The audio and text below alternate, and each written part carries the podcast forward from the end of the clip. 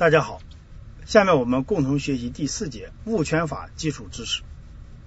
首先呢，这一节在一零年啊加上案例题的四分是考了八分，一一年加上案例题的四分呢是考了五分啊，一去年是比较少的啊。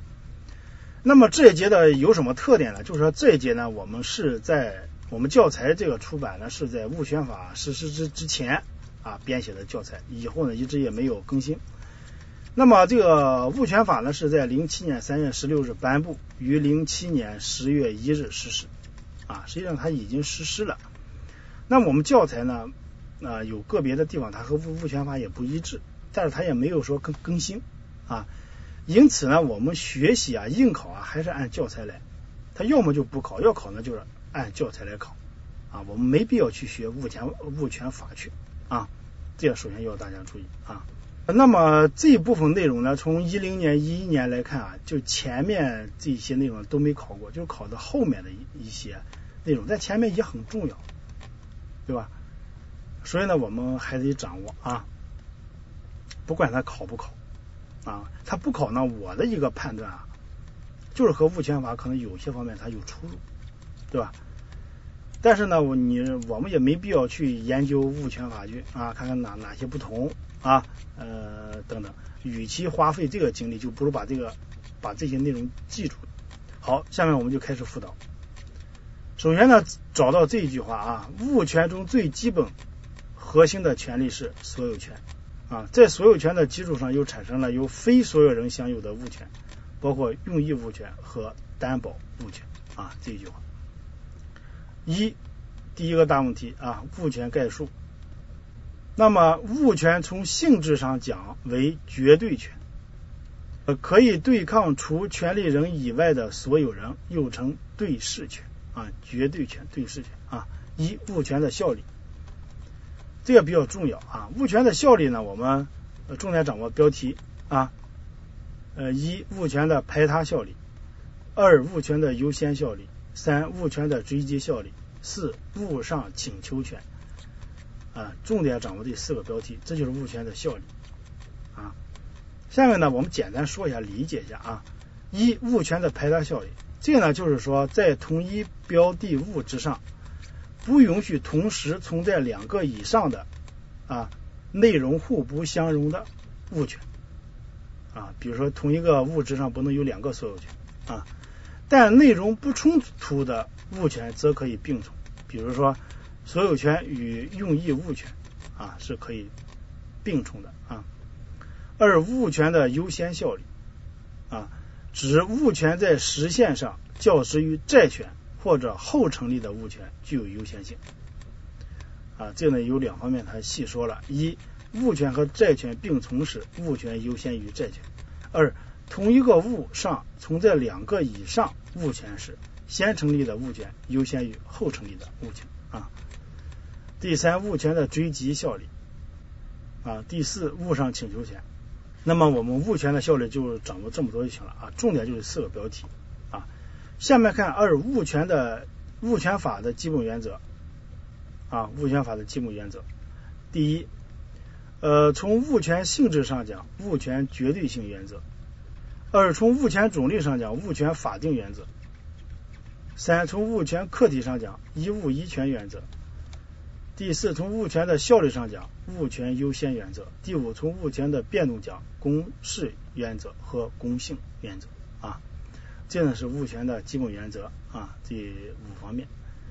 下面看三，物权的变动。那么这个变动，首先看含义啊，这含义呢，就是物权的变动包括什么呢？包括物权的发生，还有包括物权的变更，还包括物权的消灭啊，这么。三方面啊，下面看二，基于法律行为，这法律行为主要是指基于合同而发生物权变动的法律规定。不动产物权的变动必须经登记，否则不生效力。动产物权的变动，除法律另有规定或当事人另有约定外，自该动产交付时发生效力。这三啊。非基于法律行为而发生的物权变动你比如说，因法院判决政府征收导致物权变动啊，因继承或遗赠导致物权变动，因建造住房等事实行为导致物权变动啊，嗯，这些啊要知道。二所有权，一所有权的性质，这所有权的性质要记住啊，整体性、本源性、弹力性、永久性、社会性，就记这五个标题就行了。二呃，所有权的权能，占有、使用、收益、处罚这四个权能要记住啊，一定要记住啊。另外，下面这句话，上述这个权项中，使用权是所有权的灵魂，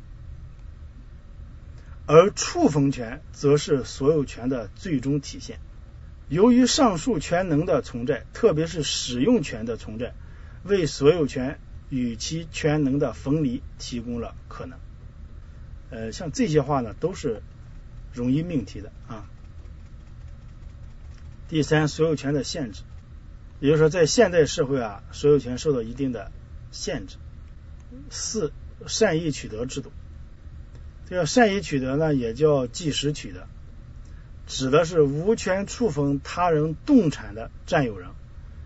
再将其占有的动产转让给第三人时，若第三人取得该动产系出于善意，即取得其所有权。该制度限制了所有权的追击效率，啊，旨在保护交易安全，啊，这就是善意取得制度，啊，那这个也是相对重要的一个呃考点，啊，那么善意取得的构成要件。呃，包括其适用对象是动产，但记名有价证券不适用善意取得。我国规定盗赃物、遗失物不适用善意取得。啊，这这这这这要记住啊。二，动产必须是基于有偿法律行为，比如说买卖啊、互易啊而取得。那通过无偿的，比如说继承、遗赠啊、赠与，都不适用于善意取得。第三，受让人需实际占有该动产，若尚未占有动产，呃，则物权尚未转移，不适用善意取得。啊，受让人取得财产时需出于善意，即不知情。这呢是善善意取得的构成要件啊，呃，这四个要要件缺一不可啊，这要掌握啊。第五，相邻关系，这相邻关系呢是非常。容易在案例题的当中出小题的啊，要注意要会应用。这个相邻关系呢，是指两个以上相互邻近的不动产所有人或者使用人，在使用不动产时，应相邻各方应当给予便利或者接受限制而发生的权利义务关系，就叫相邻关系。相邻权呢是当事人一方基于相邻关系而享有的权利。那么相邻关系的处理原则，民法通则规定的是有利生产、方便生活、团结互助和公平合理。这个相邻关系的处理原则大家也要掌握啊。具体来讲呢，我们教材也举了这么几个例子啊。你比如说相邻用水排水关系啊，对于自来水应该尊重水的自然流向，对于人工排水。有必要时应当允许，但应选择损害最少的这个处所和方法。二、防止相邻土地的损害，就说不动产权利人在进行挖掘土地、建造建筑物或铺设管线等行为时，不得危害邻近的不动产。啊。三、对相邻土地的利用，那么不动产的权利人啊，确有必要通过相邻土地安设管线。通行或使用相邻土地时，相邻土地使用权人应当同意，但是可以请求赔偿损失。啊，第四，建筑物相邻关系，你比如说相邻的通风、采光，呃，不可量物侵害等等，啊，这是这个相邻关系啊。那么这个六是共有啊，共有呢是指有两个以上的主体对同一物。共同享有一个所有权啊，这叫共有。呃，记住这句话啊，就是共有以共有具有以下特征第四个，共有关系具有对内和对外的双重特性啊。共有包括按份共有和共同共有两种类型啊，这两种类型呢也要掌握啊。我们把这个按份共有说一下啊，按份共有呢就是指两个以上的共有人对同一项财产按照预先确定的份额享有权利和承担义务。这个共同共有呢是指两个以上的共有人根据某种共同关系。对共有物不分份额的享有权利和承担义务啊，这就是共同共有啊，这不是特别的重要的点，了解一下啊。下面看三，建筑物区分所有权，这个是个很重要的一个点啊。一零年考了一分，一一年考了一分，但是呢，我想今年他考啊概率啊不大啊，但是他有还有考点。为什么这么说呢？因为这部分啊和我们这个。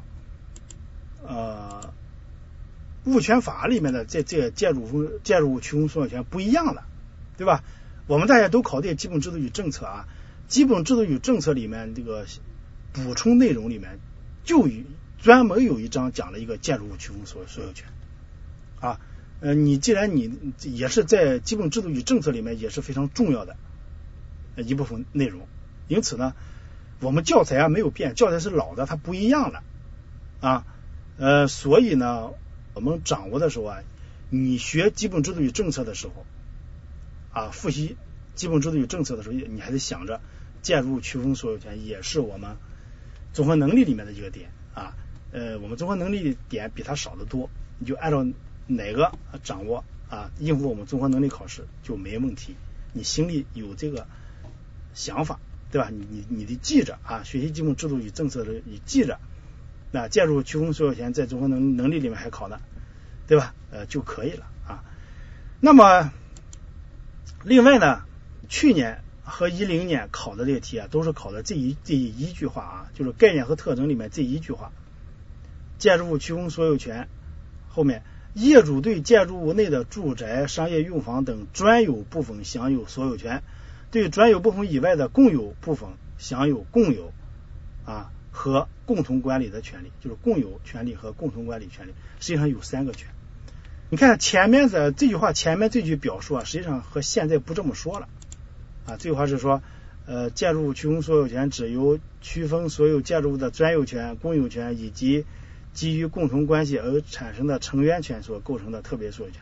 呃，现在这句话错误了啊，就不这么说了已经。那么后面这句话，你看它两年。都是按这句话命的题啊！你看一零年这道题啊，建筑物区分所有权是一种集合权，包括区分所有建筑的专有权、共有权以及什么权？D 共同管理权。你看去年这道题，建筑物区分所有权包括对专有部分享有所有权，对共有部分享有共有和什么权利啊？C 共同管理啊，都是这个共同管理，考的是同一个点，就是考的我们教材这一句话。啊，这句话要注意。那么今天还是有可能考的，对吧？那么特征，其特征有内容构成的复合性啊，三个权嘛，是吧？所有权、共有权、共同管理权，所以它是复合性。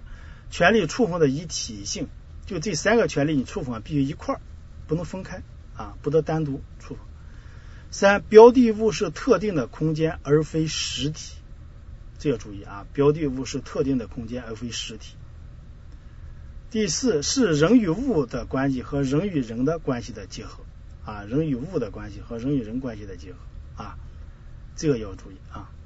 这是这个特征，我们就按教材掌握就行了啊。这四个特征要要掌握啊。那么二，业主的专有权。这个专有权指业主就其专有部分所享有的所有权。所谓专有部分，是指在建筑物中具有构造和使用上独立性的部分，它是构成建筑物区分所有权的基础。这要注意啊，专有权是构成建筑物区分所有权的基础。一般认为，此种专有权在性质上属于空间权啊，也就是一般认为什么哪一个权属于空间权？专有权啊，共有权还是共同管理权？当然是专有权啊啊，这句话啊，就是刚才说的啊，一般认为此种专有权在性质上属于空间权。那么下一个点，业主的共有权啊，土地使用权、成员权，这个呢和现在的规定啊，有的不是特别的一致啊。那么我们这里再重点注意一下，你看这五成员权后面有一个数字三分之二啊，就是对于侵害业主共同利益的行为，对物业管理企业等违反合同发生的争议，业主会议经三分之二以上业主同意，可以以业主会议的名义提起诉讼，申请仲裁。这个呢，三分之二你记记一下啊，三分之二记住。这个呢，你就记着啊，我们教教材说了，关于这个建筑区分所有权就一个三分之二啊，它只要涉及到涉及到这个建筑区分所有权，让你选几分之几的时候，你就选这三分之二啊，就没错啊。好，其他的部分呢，你比如说我们这个业主的共有权里面后面说说到了柜所、车库的归属等等啊，它和我们这个物权法规定啊还。不是特别的一致啊，所以呢，大家就按照我们这个基本制度与政策当中讲这个呃介入区分所有权按哪个内容来掌握就够了啊，反正哪个你也得背啊，这个也得背，他考考一遍也是考，考两遍还是考，对我们来来讲呢，这个呃工作的没有增增加啊。好，我们就不说了啊，下面看四用益物权，这个用益物权呢，即对他人。之物在一定范围内享有使用收益的物权，它是定限物权、他物权，其标的是不动产，是独立物权啊。就把这个这个这个这个这个定义要掌握，其中啊，用益物权的标的是不动产，要特别的关注一下啊。五担保物权，这个呢，一零年考到了三分啊，去年也没考。那么这个担保物权呢？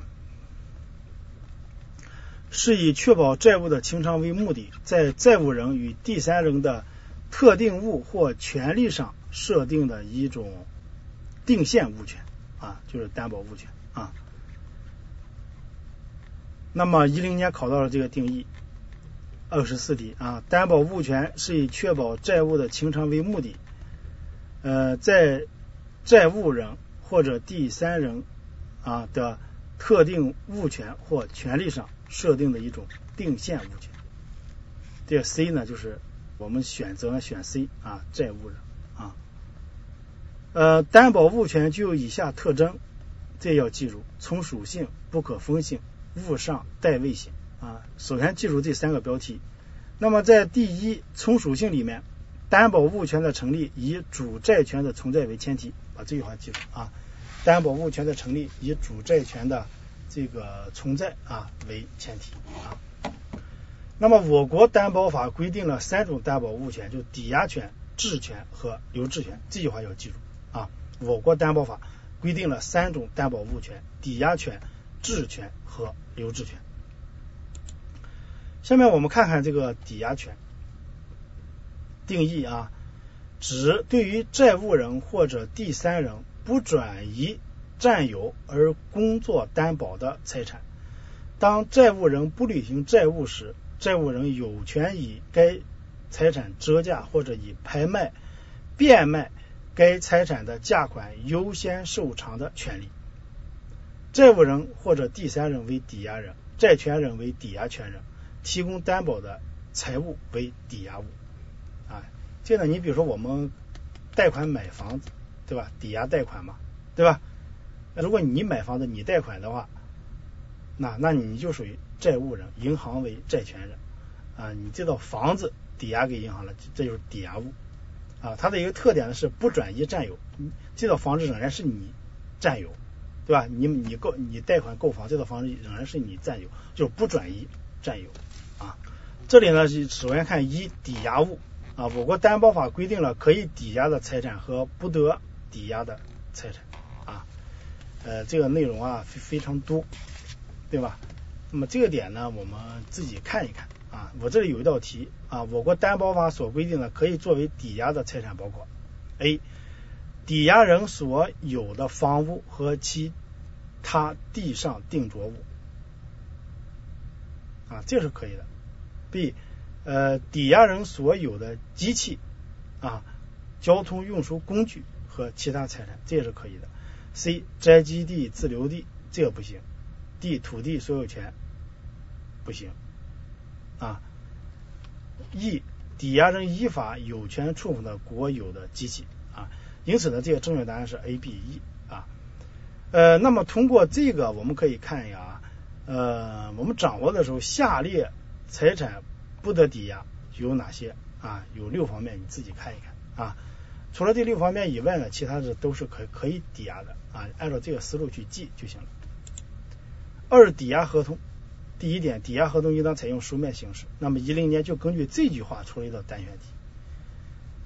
我们看一看啊，下列关于抵押合同的说法正确的是：A. 房地产开发公司与下属的物业服务企业之间签订的抵押合同可以采用口头形形式，这个行吗？这个不行啊，不可以采用口头形式啊。B. 房屋抵押合同可以采用口头形式，也不对。C. 抵押合同可以采用口头，也可以采用书面形式订立，也不对。D 抵押合同应当采用书面形式订立啊，实际上就是考了查了教材这句话，抵押合同应当以书面呃应当采取书面形式来命题的啊，也非常简单。三抵押的效力，四抵押权的实现，这些呢大家自己嗯看一看吧啊，嗯不是特别重要的点，我们在这里就不说了。在这里呢，我点一下吧，点一下这抵押权的实现啊。一呢是抵押权实现的顺序啊，那么同一财产向两个以上债权人抵押的，登记的抵押权优先优先于未登记的。那么在登记的抵押权当中，登记在先的优先于登记在后的，顺序相同的按照债权比例清偿啊。下面看质权，质权呢是对于债务人。或第三人转移占有而工作担保的动产或权利，当债务人到期不履行债务时，债权人可以就该动产或权利优先受偿的权利，叫质权。那么这个质权呢，你看它与抵押权相比，它的特点就在于要将担保物移转给质权人占有。我们抵押不是，你比如你。购房抵押对吧？房子还是自己占有，房子并没有转移给银行占有啊。但质押就是要将担保物啊转转给啊移转给质权人占有啊，这才有不同。此外呢，我国规定啊，只有动产和权利可以设定质权，而抵押权可以在动产、不动产及不动产权利上设啊，这范围也不一样啊。好，我们再往下看一这个动产的这个质权一质押合同，出质人和质权人应当以书面形式订立质押合同。质押合同自质物移交于质权人占有时生效，占有是质押合同生效的条件。啊，你比如说，这呢也是。一零年的一道考题啊，质押合同自质权人对质物开始什么时生效啊？A. 占有啊占有。下面看留置权啊留置权，呃留置权呢是指债权人啊按照合同约定占有债务人的动产，债务人不按照合同约定的期限履行债务的。债权人有权留置该财产，以该财产折价或者拍卖、变卖该财产的价款优先受偿的权利。留置担保的范围啊，这个看一下就行了啊。下面我看留置权产生的条件，它有积极条件和消极条件啊。积极条件呢有三个啊，一呢是债权人合法占有债务人的动产，它只能是动产啊。二、债权的发生与该动产的占有有牵连关系三需债权已借清偿期啊。那么其中在二，债权的发生与该动产的占有有牵连关系。其中啊，对于这个牵连关系，我国担保法规定了三种发生的债权啊，呃，一是保管合同，二是用收合同，三是加工承揽合同。这三种啊发生的债权啊，那么如在保管合同中，委托人到期没有支付保管费用，则保管人有权留置保管的货物，拒绝向委托人交付货物啊。这是留置权产生的积极条件。消极条件呢，呃，就是说如果有下列情形之一的，则不能产生留置权啊。消极条件有两个，一个呢是呃留置债务人的动产不得违背公序良俗，二是呢不得违背当事人的约定啊。这这是这个消极条条件啊。呃，那么这样呢，我们第四节的内容呢就为大家分析到这里啊。第四节实际上它的重点呢，呃，也不少啊，呃，希望大家呢下来好好的复习啊。这一节呢，我们就讲到这里。本期节目播放完毕，支持本电台，请在荔枝 FM 订阅收听。